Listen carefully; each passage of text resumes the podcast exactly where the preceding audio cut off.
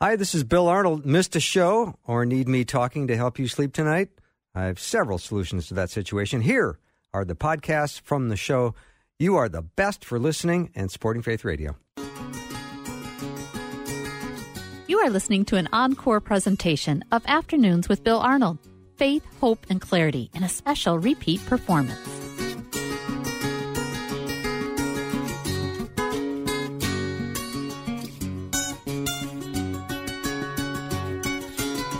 And a warm welcome to the afternoon show. I'm Bill Arnold, and thank you for uh, joining me today. I've got a very special hour planned uh, right now, and we are starting a brand new series on the red words in your Bible. So we're going to be talking about only the words of Jesus, and I want to say it's going to be living and active, and it's going to be an exciting time in this series. So thank you for uh, spending it with, with me when I want to start a series, I want to start with mm, like Clayton Kershaw or Max Scherzer. I, I need to bring in someone who's going to be amazing.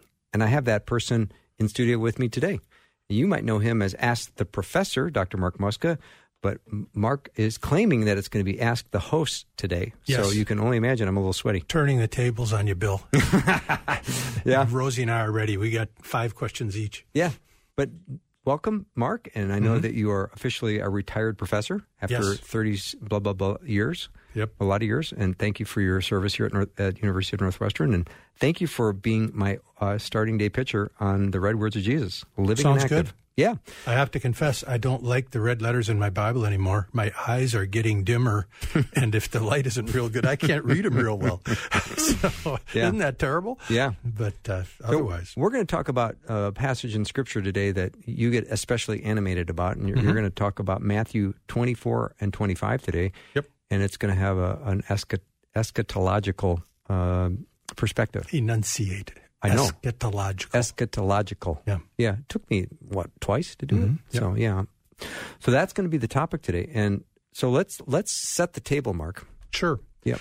Um, uh, when I teach theology, one of the categories of theology that gets uh, kind of the short end of it all is at the end of most studies in systematic theology. It's the uh, uh, topic of eschatology. And eschatology is the study of the end times, or it's the study of the last things, the study around Jesus' return and how everything's going to wrap up mm-hmm. at the end of the age. And uh, this is very controversial. Uh, I've been a Christian about 50 years now, Bill, and there was great excitement about studying eschatology back when I was first a Christian. A lot of prophecy conferences, a lot of really exciting things. And a lot of that was because the nation of Israel had come back into existence in mm-hmm. 1948. And everybody's going, oh, wait a minute. The Bible talks about that, that Israel's around. And so there was real excitement. Well, now in the 21st century, things have cooled off and there's not nearly the interest anymore. And it's kind of turned on the other uh, foot, and uh, people uh, just uh, avoid studying eschatology. It, it, frustrates them. They don't like predictive prophecy. It's symbolic. They don't understand it, and they feel like, well, it's just going to happen anyway, isn't it? Why do I need to know about it? Mm-hmm. Just hang on and you know with the ride. And that I love what another theologian said about this, where he, Millard Erickson in, in, in, his theology book he labeled these two groups as eschatomaniacs and eschatophobics. that eschatomaniacs, everything they see is around the return of Christ, mm-hmm. and they're tall. You know, they got charts falling out of their their Bibles and the whole thing all the time. They're just red hot for the end times. And uh, that's what it was like back in the 1970s, 1980s. Mm-hmm. And then you got your eschatophobics where they feel like they're going to break out in a rash if they read too much prophecy. Mm-hmm. They don't like it. Mm-hmm. And so uh, I think there's a need for us to establish that this is a legitimate part of biblical teaching. Jesus had a lot to say about his return. And so we can't just neglect it and say, hmm, you know, we're, we're just not going to. So uh, I've tried to make a case with my students in the last few years uh, why it's important to study eschatology. This is relevant.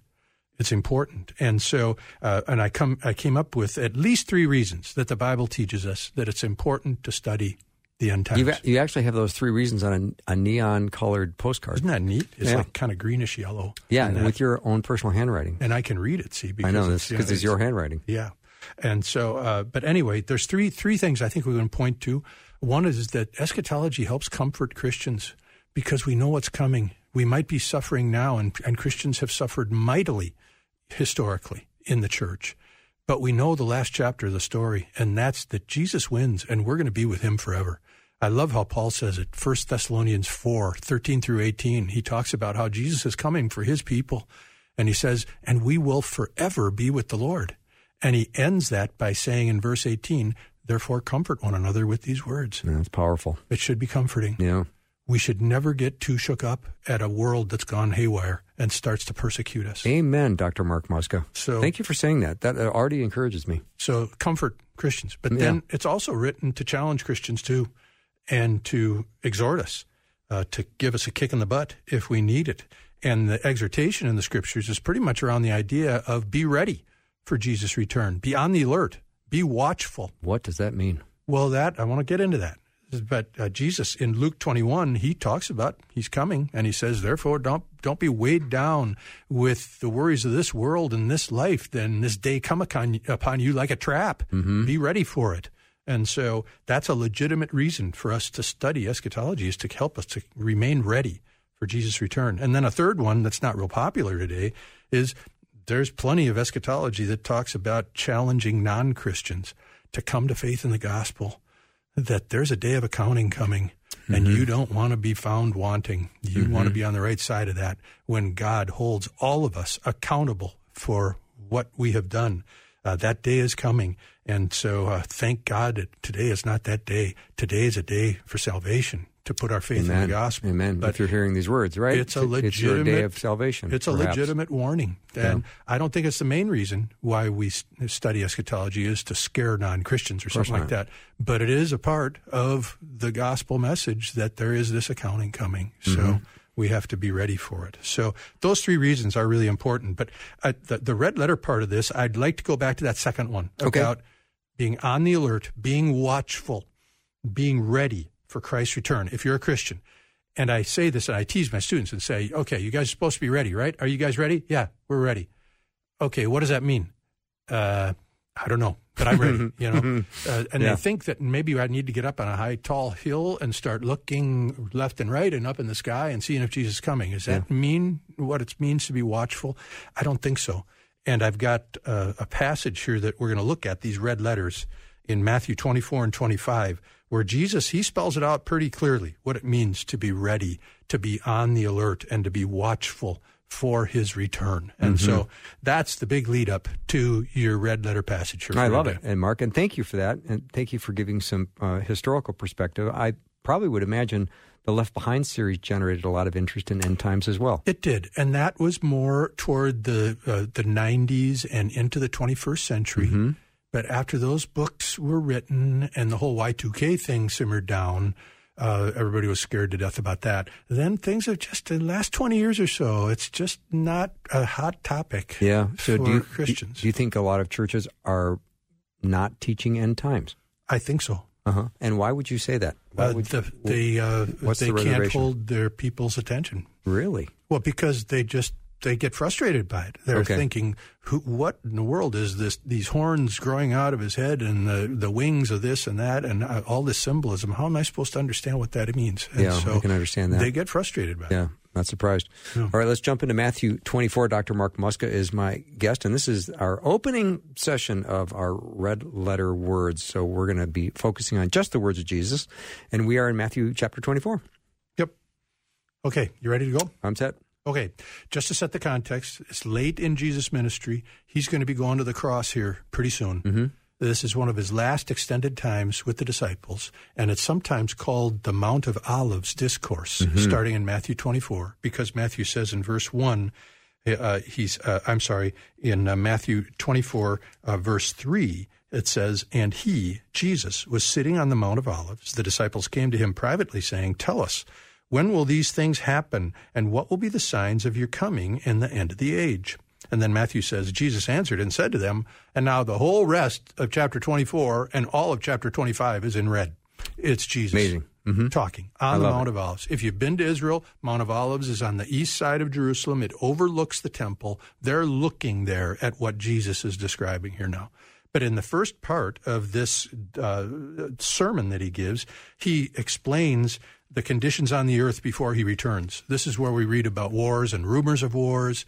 There's going to be people claiming to be the Christ, but they're false Christ. It's going to be terrible, terrible persecution. Mm-hmm. In fact, this is where we get the term, and there will be a great tribulation, such as the world has never seen, nor will it ever see again. It's going to be really bad. Mm-hmm. But then he describes his appearing, starting in verse 29 it says, uh, But immediately after the tribulation of those days, the sun will be darkened, the moon will not give its light, and the stars will fall from the sky, and the powers of the heavens will be shaken.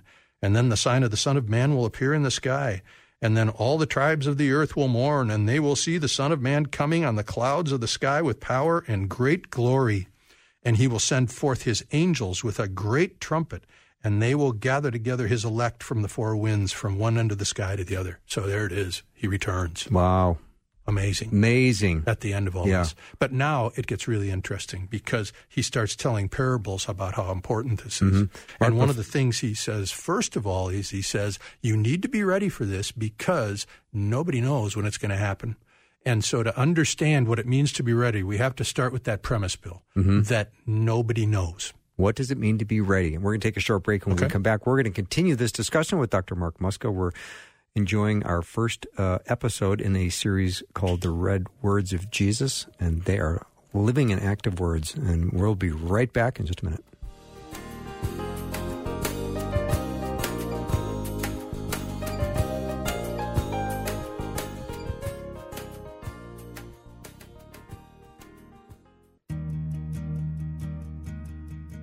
Are listening to an encore presentation of Afternoons with Bill Arnold Faith, Hope, and Clarity in a special repeat performance.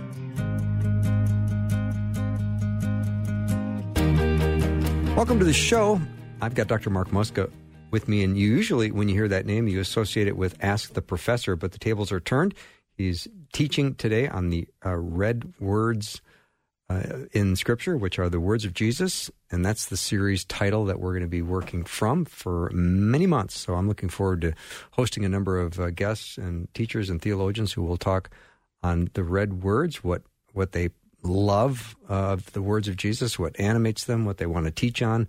And Mark has chosen uh, Matthew 24 and 25 today. So, yeah being ready that's a big deal mark. Well that you know just to catch up yep. uh, one of the reasons we study eschatology is to be ready to be on the alert to be watchful for jesus return as his followers. And in this matthew 24 passage he's just described how he's going to come and the conditions before that. And now he says uh, three different times in about the next 20 verses you don't know when i'm coming so even for us thick-headed knuckleheads, it sinks in after three times. so mm-hmm. he, he, says in Matthew 24, 42, Therefore, be on the alert, for you do not know which day your Lord is coming. Okay? Two verses later, For this reason, you also must be ready, for the Son of Man is coming at an hour when you do not think he will. So you get that, Bill? Yeah. Nobody knows. Okay. Mm, nobody. And in fact, he's not coming when you think he will. In fact, he uses a very interesting illustration for it in the middle of those two verses. He says, Be sure of this. If the head of the house had known at what time of the night the thief was coming, he would have been on the alert and would not have allowed the house to be broken into.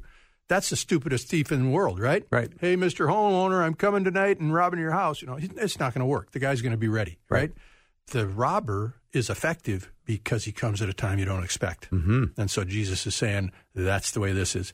It's at a time you don't expect. So people have tried to date this in the past. You have these people claiming prophecies and revelations about Jesus coming back June 4th, 1994, and all that stuff. And I get cynical at that point, Bill. When I hear somebody say that, oh, really, June 4th, 1994? Well, you know what? I'm getting my calendar out and I'm crossing that one off because I know it's not that day. Mm-hmm. I don't know when it is, but Jesus says it's at a time when you don't expect him, and you say he's coming then, so he's not coming then. And Mark, so many people have made projections as to when they believe, and they, they give specific dates. Right. And it's never happened, and it never no, will. No, it's at an hour. Did you hear it? At an hour that you do not think he will. That's mm-hmm. when he's coming. Okay? Yeah. And then after he teaches these parables, he comes back to it again in chapter 25, 13. He says, Be on the alert then, for you do not know the day or the hour. So is that established? Yes, We have to work from that foundation we're there. because no one knows when Jesus is coming. What does it mean to be ready? Okay? Mhm. And he teaches a couple really cool parables. The first one is a parable about what he describes as a faithful and sensible slave. Where would we find this, Mark? This is in Matthew 24, verse 45. It's right after he got done saying, For this reason you almost almost be ready, for the Son of Man is coming at an hour when you do not think he will. And then look, listen to what he says. I'm just going to read these verses. Who then is the faithful and sensible slave whom his master puts in charge of his household to give them their food at the proper time? Blessed is that slave whom his master finds so doing when he comes. Truly I say to you that he will put him in charge of all his possessions. But if that evil slave says in his heart, My master is not coming for a long time, and begins to beat his fellow slaves and eat and drink with drunkards, the master of that slave will come on a day when he does not expect him, at an hour when he does not know, and will cut him in pieces and assign him a place with the hypocrites. In that place there will be weeping and gnashing of teeth. So, what does it mean to be ready for Jesus' return? Well, compare the two slaves the faithful and sensible slave versus the wicked slave. And I'm just going to lead you through this. What was it that the faithful and sensible slave did that made him faithful and sensible? What did Jesus say he did? um, he you get in here too, Rosie, if you want to. he uh, um, put him in charge of the servants in the household to give them their food at the proper time, Right. And he did it, and he did it. right? Yep. Now, what did the wicked slave do that made him wicked? Uh, he beat his fellow servants, and he started to eat and drink with drunkards. Yeah. And now that's what he did. And what did he think that led him to do that? Um, he thought the master was going to be staying away for a long time. That's right. He's thinking it's going to be a while. yeah. It's So what does he do? He parties and he beats the slaves, Yep. right? Yep. So what does it mean to be ready for Jesus' return? Yeah, Bill passed that one. yeah, Yeah. I thought I just- you- I wanted to pipe, pipe in, but I was writing, so I'm like, oh, I don't know. I missed Yeah. that whole section. yeah, but that yeah, it was He did good. I was. I was He- mopping my sweat. I know like- it. I was mopping my sweat that. like Louis Armstrong there. Yeah. But think of it then. What does it mean to be ready for Jesus' return? That means that this faithful slave was doing what he was given to do, Mm-hmm. and the master interrupts him. Can't you just see this? It would make a skit where the guy is in the household. He's got the slaves gathered and said, "Okay, guys, uh, okay, uh, shift A, you guys go out in the field and work. Shift B, you guys stay in here." And get your meal and get fed, okay? And then after an hour and a half, we'll bring you guys in shift A and shift B go out. And he's doing all this, and all of a sudden he goes, "Oh, look at that! The master's at the door." Wow. The master finds him doing what he was given to do. Mm. Okay. Okay, Mm-hmm. he's not sitting on the top of the house looking around for the master. Yeah. He's going about the master's business. He's doing what he's been given to do. Awesome. And so that is what it means to be ready. And so I can just say to these listeners here right now, right now, at this time in your life, are you doing what God has given you to do? Every one of you, if you are, are a follower of Christ, you have been given opportunities and responsibilities that God has given you to do. And are you about doing them or not? I can't answer that for you. I can only answer that for me. Mm-hmm. And you need to be able to answer that because the kicker comes in when you put the wicked slave in there. Because what did he think again? Plenty Master- of time. Master's going to be a long time. Yep. Right? Yep. And so he didn't do what he was given to do, Right. cut to pieces, right? He went in another Because- direction. Well, that's almost like a, a, a Aesop's fable and a moral of the story. So, what does it mean to be ready for Jesus' return? It means that you are faithfully doing what God has given you to do because Jesus might come back before you think. Mm-hmm. That's what doomed the wicked servant. Wow. He thought it was a long time. Think of it in 2022. Hey, it's been 2,000 years. It's not going to happen today. It's not going to happen tomorrow. I can go get drunk tonight. I can go and sin and, and carry on, and I'll get better later. Mm-hmm. Very, very dangerous thing to think. Yeah, boy, is it ever. Because he may be coming before you think. That's like a condition of the heart hmm It is. of the But notice you're aware of that Jesus is coming, but you're also aware of what you've been given to do. I mean, I can break this down for people. Uh, uh, you're teaching a Sunday school class, uh, of kids uh, uh, on the weekends? Are you faithfully doing that? Are you doing your work to prepare for that? Are you doing the best you can to connect with those kids? Are you doing that? And are you doing it right now? You're not saying, oh, it's still the beginning of school. I'll wait till October before I get serious. Mm-mm. You're doing right now what God has given you to do, what the Lord has given you to do. You've got relationships all over the place. Christian and non Christian. God has given you a family. Who knows if they know the Lord or not? If they know the Lord, are you faithfully taking advantage of that opportunity, of that relationship you have with family members to nurture their faith and build them up and strengthen them in the Lord so that they grow closer to Christ? And are you doing it now or are you waiting until next year or something like that? You're putting it off, making excuses. Oh, they're not ready or whatever. You have non Christian family members, friends, people you work with. Ooh children, all that, are you faithfully doing what you've been given to do with these people, with these opportunities you have, with these situations? Or are you making excuses? Are you delaying? You better not, because Jesus may come back before you think. It's pretty convicting, Mark. It's very convicting. Yeah. I don't like teaching on this because I get the double whammy back on myself. I bet when I teach this stuff, it's it's it's something where we so easily put things off. The procrastinators of America right now hate me. They're going to try to cancel me now because of, of this. Because they love to put things off. Don't put this off. God has given you things to do it and uh, uh, to do for Him in His work. You know perfectly well the things that He's given you. Don't try to avoid it, but do it now. Do it now because he may come before you think. Mm-hmm. That should be encouraging and comforting. Yeah, and energizing. It should. Hope. It should. I to get hope. serious, you yes. know what? Why? Why squander today and tomorrow and next week and next year? Oh, you know, when I retire, I'll get going with that prison ministry. Why are you waiting until then? Right. What do you have the opportunity now? Yeah. Can you carve out the time? Is this something you can do? Well, Jesus may come before you think. He's given you this opportunity, giftedness, background in teaching. Take advantage of it and use it to advance God's kingdom. So I really like that parable. I, I do too.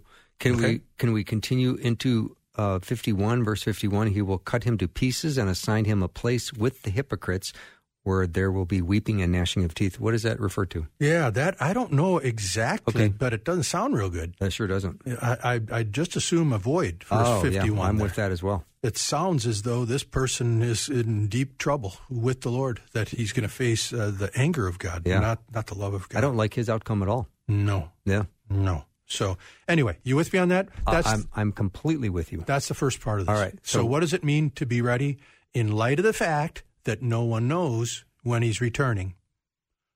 Be faithfully doing today what God's given you to do with the gifts you have and the opportunities mm-hmm. you have and the relationships you have. Yeah. Because Jesus might be coming before you. I love that. Dr. Mark Muska is my guest. And that, Mark, is very simple instruction that everyone can uh, understand. So thank you for that clarity. We are going to take a break when we come back, continuing our first series in Red words of Jesus. And Dr. Mark Muska is my guest, and we are in Matthew chapter 24 and 25. We've got plenty more teaching ahead. This has an eschatological uh, perspective to it. So uh, we'll he said be, that right. Thank you. We'll be right back.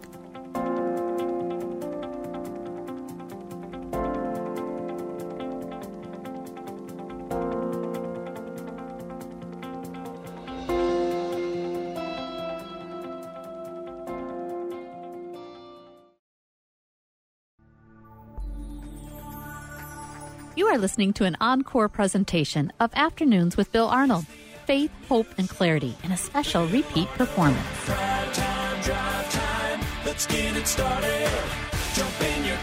Yeah. What's for dinner? It's the afternoon show with Bill Arnold. Oh, I'm so excited to have Dr. Mark Muska, my friend, right here in studio, because um, recently he relocated. So to have him here is a big treat for me and Rosie.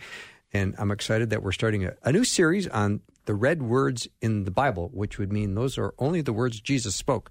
And Mark is uh, taking us through Matthew chapter 24 and 25 today, and it has an eschatological perspective. I did notice how he pauses a little yes. bit before he says He's it. He's doing good. he is. Yeah, he is. I'm still nervous, but yeah. I, I, yeah. I got it out. Mm-hmm. So, Mark, really masterful job of preparing us to know that the time that he returns, no one knows, but to be ready. And to be ready means we're going about what God has called us to do. Yep. So what we've gotten, gotten so far from Jesus, he's described the conditions on the earth before he returns, really bad. He's talked about when he returns, and then he says, no one knows exactly when that is, the day or the hour. And it's going to be, as a matter of fact, a time that you don't expect him to come.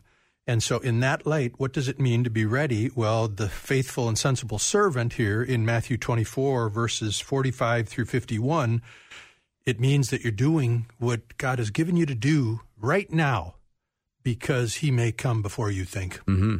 It may be, uh, don't be that wicked slave and think it's going to be a long time yet. Uh, very dangerous, uh, very risky to take that attitude. But now, it's like Jesus is going to put the teeter totter on the other side of it in chapter 25. So he just got done saying, Nobody knows when I'm returning, so you better be doing right now what God has given you to do because it may be before you think. But now listen to the next parable, very famous parable about the ten virgins. Next verse, after the parable of the faithful and sensible slave, chapter 25, verse 1, Jesus says, Then the kingdom of heaven will be comparable to ten virgins who took their lamps and went out to meet the bridegroom. Five of them were foolish, and five were prudent. For when the foolish took their lamps, they took no oil with them. But the prudent took oils in oil in flasks along with their lamps. Now while the bridegroom was delaying, they all got drowsy and began to sleep. But at midnight there was a shout, Behold, the bridegroom, come out to meet him. Then all those virgins rose and trimmed their lamps. The foolish said to the prudent, Give us some of your oil, for our lamps are going out. But the prudent answered, No, there will not be enough for us and you too. Go instead to the dealers and buy some for yourselves. And while they were going away to make the purchase, the bridegroom came, and those who were ready went in with him to the wedding feast, and the door was shut. Later the other virgins also came, saying, Lord, Lord, open up for us. But he answered, Truly I say to you, I do not know you. Be on the alert then. You do not know the day nor the hour. So here we go. We're going to have another quiz. All right. What does it mean to be ready for the return of Christ? In light of the fact nobody knows when he's coming. Well, five, it's comparing five wise version mm-hmm. virgins to five foolish, foolish mm-hmm. virgins. So let's just break it down again. What did the five wise virgins, prudent virgins, do that made them wise? They got extra oil. They've got extra oil. Yeah. And for people who don't understand this, we're talking about the kind of oil lamps they would light a building with this. It would be, uh, uh, I, I, like to put it in uh, 21st century terms, like uh, uh, uh, flashlights with batteries. Okay. That these five prudent virgins, they brought extra batteries with their sure. flashlights. Mm-hmm. Okay. And so, what is it that the foolish virgins did that made them foolish? They did not have enough oil. All right. And they didn't bring and extra batteries. They did not bring extra batteries, and their lamps were starting to dim. Well, but see, the whole t- the whole passage turns on the first phrase in verse five. Look at it carefully. It says, "Now when the bridegroom was delaying, he hadn't come as soon as they thought he was going to come." Mm, here we go again. Yep. And so they became drowsy and fell asleep. Yeah, but the wise virgins were ready for it. They brought their extra batteries their extra oil. Mm-hmm. So when he did come, they were ready. The foolish virgins weren't ready to wait it out. They had their lamps, but they figured he was coming right now. And so, boom, you know, they were ready. They weren't ready. And so, what does this mean to be ready for Jesus' return? If I'm understanding this right, Bill, it means that we are prepared to go the distance for God throughout our lives, to be faithful to Him, because, like the foolish virgins, Jesus may come later than you think. Mm-hmm. And that covers the other side of it. So that the good and faithful servant, yeah, he may come before you think. So you better be ready right now to be doing what God's given you to do. But the five wise virgins, you also be ready to be faithful over the long haul because he may come later than you think. Mm-hmm. And that is it, it, that's very powerful, especially for people that are getting to be my age. That uh, when I was first a Christian back in the 1970s, I thought for sure Jesus was going to show up anytime. That I wouldn't get married, I wouldn't have a family, there'd be no career, anything like that. Boom, he's just coming like that. Well, now it's 50 years later, and I've got the feeling like you know, I think I'm going to go to be with Jesus before he comes for me and the rest of the world. Mm-hmm. And so, have I been faithful over these last 50 years? And I can only answer that for myself. Nobody Yeah. else can answer it. Mm-hmm. So, my question for you is Are you now doing what you need to be doing to be faithful over the long haul Mm-hmm. with what God has given you? Wonderfully encouraging, Dr. Mark Muska. Well, I I can give you examples of this again. I think the most powerful example is parents with children. Are you faithfully bringing those children up in the love of the Lord and the fear of the Lord to go the long haul so that even after you're gone, these children are being faithful witnesses to the Lord Jesus Christ in coming generations and that they'll pass it on to their children and so forth. There's been a whole lot of generations that have passed since Jesus walked the earth. So are we are we faithful? That means that we're faithful to bring them up and teach them the way they need to be te- uh, need to be taught. That we demonstrate for them Christlikeness in the way we act and the way we speak, because they're f- formative years when we have them, and it doesn't last long. I've got grandchildren right now that I know that my children realize uh, the clock is ticking on them. They don't have forever. They've got time for the, now to be investing in that next generation before those kids go off and live their lives as adults. So, are you being faithful? I like to say this is encouragement at the start of a school year for students to say, "Why are you in school?" Now, there's some knuckleheads that, like in my generation, they were in school so that they could party and get stoned and mm-hmm. not face life and just, you know, pay some money for classes once in a while. Well, one of the dumbest things you can do. But most of the time, people go to school because they're preparing for something mm-hmm. Someone is going and they're getting a, a, a degree in business in college because they want to be able to provide for their family and do the kinds of things in their business for the next 40, 50, 60 years after they graduate from college. They're preparing for that. And they're not just living pr- for the present. They're recognizing Jesus may come later than I think. And so I got to prepare to be faithful. This hit me like a load of bricks when I was in seminary, Bill, because I went to Dallas Seminary. Beautiful weather out there. We used to sit out on this mall uh, when classes weren't on and uh, study and talk and do these kinds of things.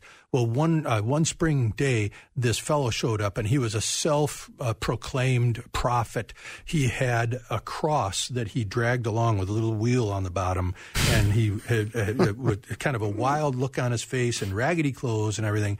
And he used to come on our campus, and he would exhort us to say, Why are you wasting so much time in seminary? You've got enough preparation right now. You need to get out now and be witnessing. The Lord is near. Get the gospel out, uh, build people up in the faith. Uh, you're wasting these years of, of uh, uh, time in seminary.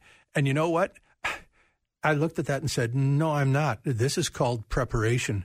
That yeah, I'm I'm on the shelf at Dallas Seminary. It was four years of preparation to get this degree and to get this preparation.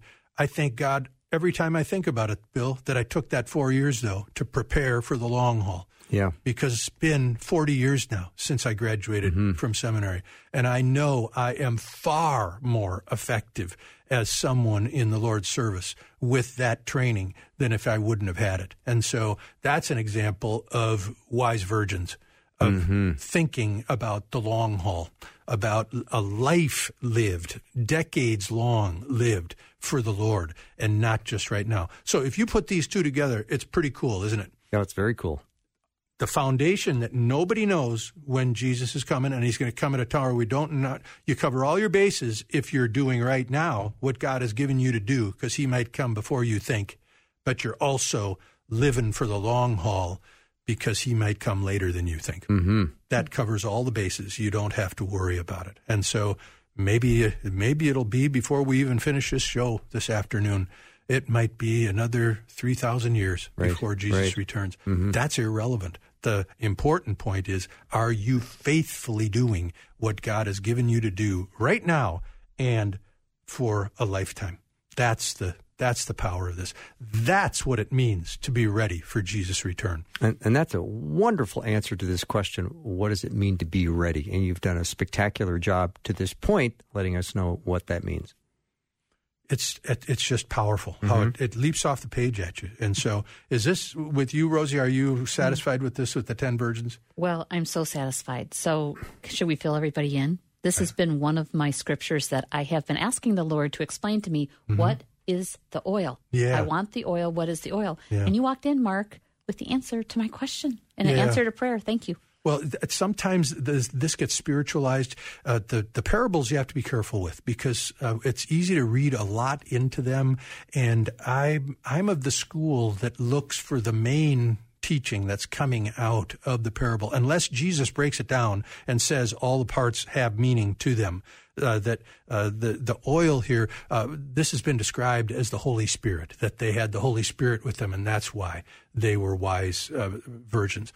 I think we do have the Holy Spirit with us, but I'm not sure this passage teaches this. And so we got we got to be careful what passages we appeal to for correct teaching. I mm-hmm. guess. Mark, is there anything we can learn when the bridegroom here comes the bridegroom come and come to meet him, come out to meet him, and the virgins that woke up and trimmed their lamps, and the foolish one said, "Give us some oil, because our lamps are going out," and they said, "No." Anything we can learn from this exchange? What do we know about I that? I don't know. That, Yeah. I, I, again, it might just be a detail of the story Okay. that uh, obviously it's illustrating that everyone's accountable for their own lamp or for their own life. Yes.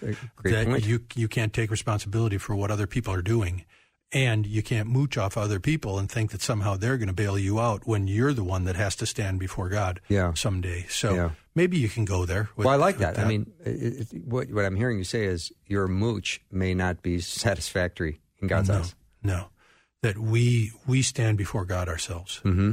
So All right, Dr. Mark Muska is my guest. We're talking about the red uh, words in your Bible, which would be the words Jesus spoke.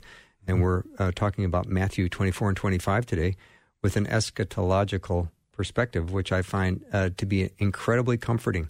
Uh, Mark has done a, a, a spectacular job of telling what it means to be ready. So if you've missed any of this, I really uh, practically insist you go to the podcast and check it out from the beginning. We will take a short break and come back. A couple questions here have shown up, and then we'll also um, uh, start to uh, put Mark back on the hot seat. All right, be right back.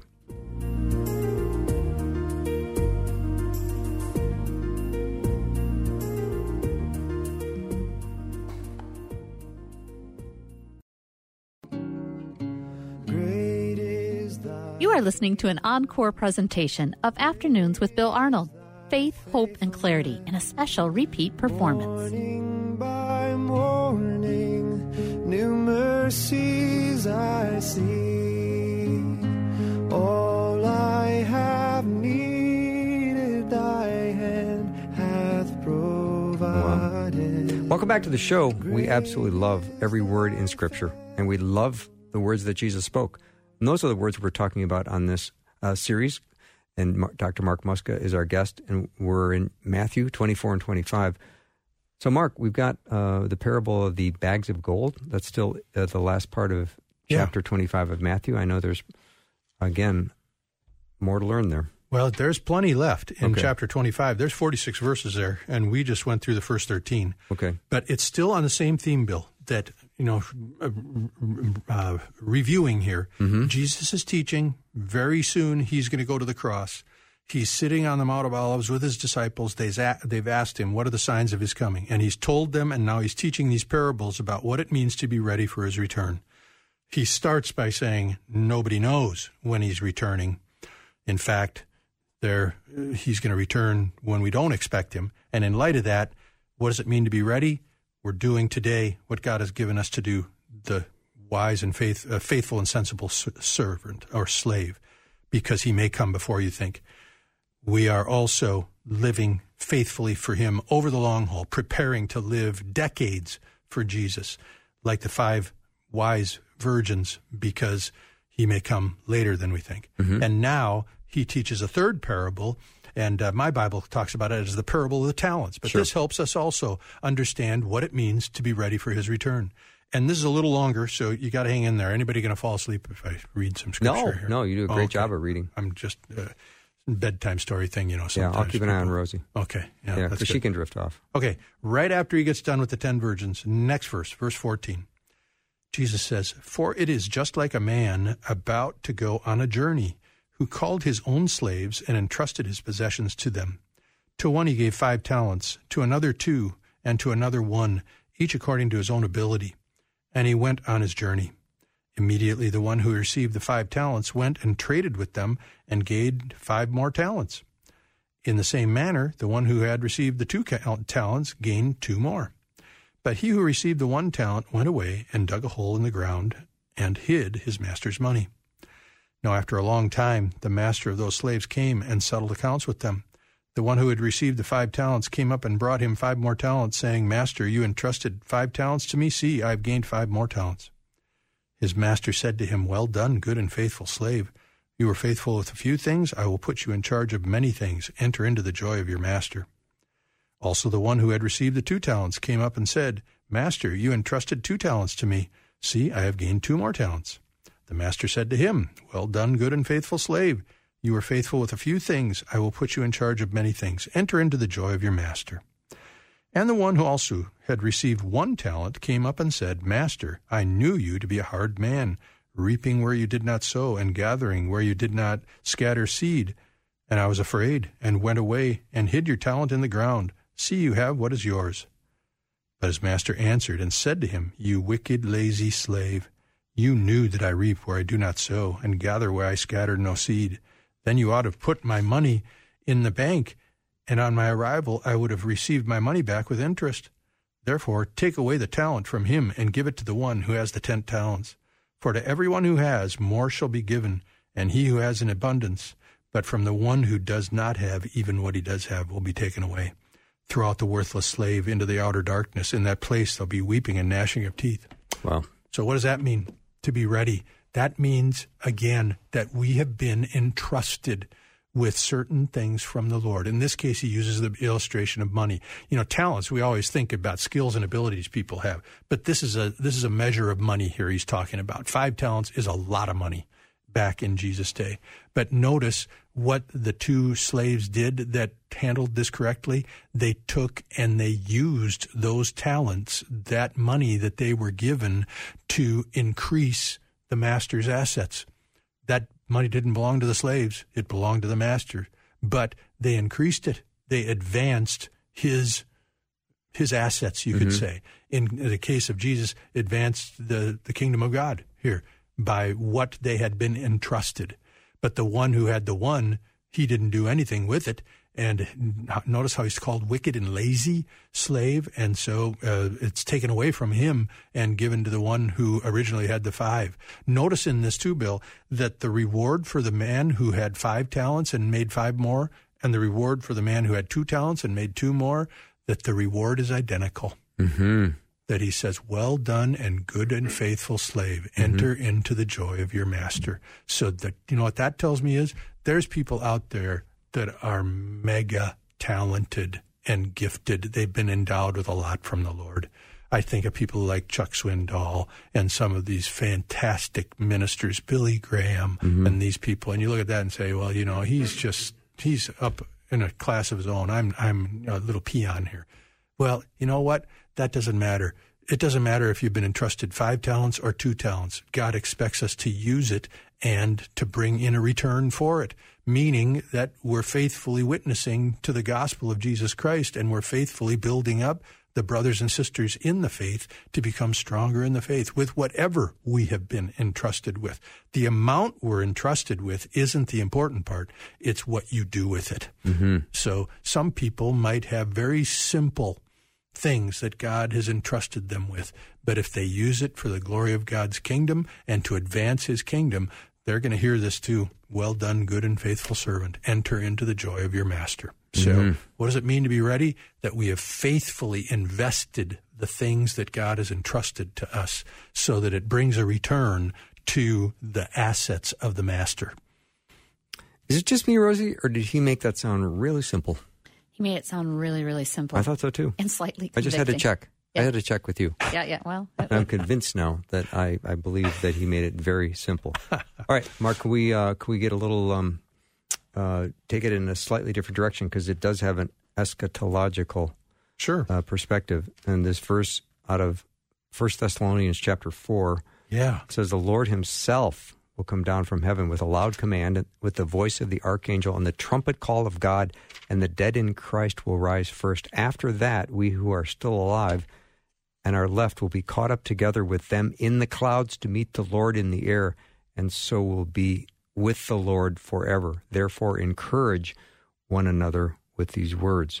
And a question that came in is that when it comes to teaching biblical end times, in an effort to um, uh, teach this idea, uh, is there too much disagreement about pre trib, mid trib, and post trib arguments? Yeah, I think that's a really important question. I'm glad it came up because when we look at this eschatological material that talks about the end times and what's going to happen and all this about Jesus' return, we have to recognize that there are some things in the Bible that are crystal clear. And this passage has a couple in it that if you believe the Bible, you've got to believe that Jesus is going to return. Mm-hmm. And from this passage, he's going to return for his own people. He's coming for us who have put our faith in him and in the gospel. And when he does, we're going to be with him forever.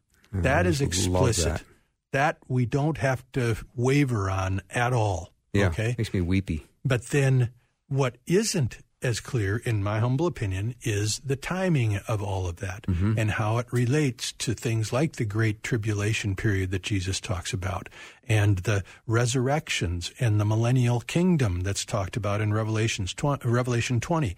All of those events, it's difficult to sort that out and to get the sequence right from reading biblical prophecy about it. And so there's great wonderful, godly, super smart theologians, pastors, and teachers out there that honestly disagree on some of those details as mm-hmm. far as the sequence of all that. But if you ask them, is Jesus coming back? Oh, yeah. Is he going to come back for his own people? You betcha, if they're Minnesota theologians. and are, are we going to spend forever with Jesus? Yep, yep, yep. They are absolutely on the same page. Mm-hmm. And so I like to tell people try to try, try to separate out the things that you can know with confidence that the scripture teaches and and and focus on those things. And then go ahead and debate and argue and laugh with your friends about the timing of all that where we just might not be able to agree uh, on all those details of that. But we get so caught up with all that of the disagreement that sometimes we forget how much we actually agree on about the return of Christ. And so start there uh, I like my one of my images I l- use is don't let the shadowy prophecies that we can't figure out real well. Don't let them cast a shadow on what you can see clearly in the Scripture. Mm-hmm. Make sure you remember what's there and unequivocal, without without doubt. If you believe the Bible, you got to believe He's coming back. He's coming back for us, and it's going to be great. I love that. And I love how Yeah. First Thessalonians 4 ends in verse 18. Therefore, encourage Yeah. one another with these words. You bet. And Mark Muska, you've done a spectacular job of encouraging us today Oh, with I'm, these I'm words. happy about that. I hope so. I mean, this is why we get our noses in the Scripture, isn't it? Yeah, it to be able to learn and be encouraged and hopeful. and did you teach everything off that green note card that you brought in? I don't know. You want to double do a double check to make I sure? can s- uh, tell Bill he's wonderful. I didn't do that. One. well, that was number good- eleven. Good thing there. we still got Okay. plenty of time for that. okay. Sorry about that. Yeah. You're wonderful, Bill. Thank you, Mark. Yeah. Well, you're you're amazing, and I, I love you, and I love your teaching, and I know you're a huge blessing to the listeners here at Faith Radio. So awesome to be with you, my friend. Yep, it's Yep. been fun. Yep. All right. If you missed any of this, I promise you're going to want to go to myfaithradio.com, go to the Afternoons with Bill show page, and start this podcast from the beginning. This is so densely rich with encouraging uh, words. And these are the words of Jesus, uh, the red letter words in your Bible. And we are going to continue this series with lots of other guests. But I wanted Mark to be my opening day guest, and he pitched a no hitter. So we're excited that uh, he could be with us. That wraps up our show for the day and for the week. Thank you for supporting Faith Radio. See you next week.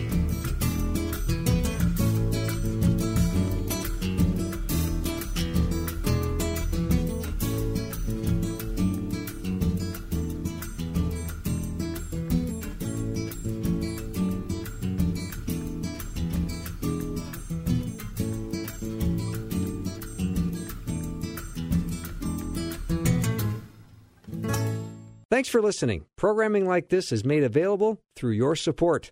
Information available at myfaithradio.com.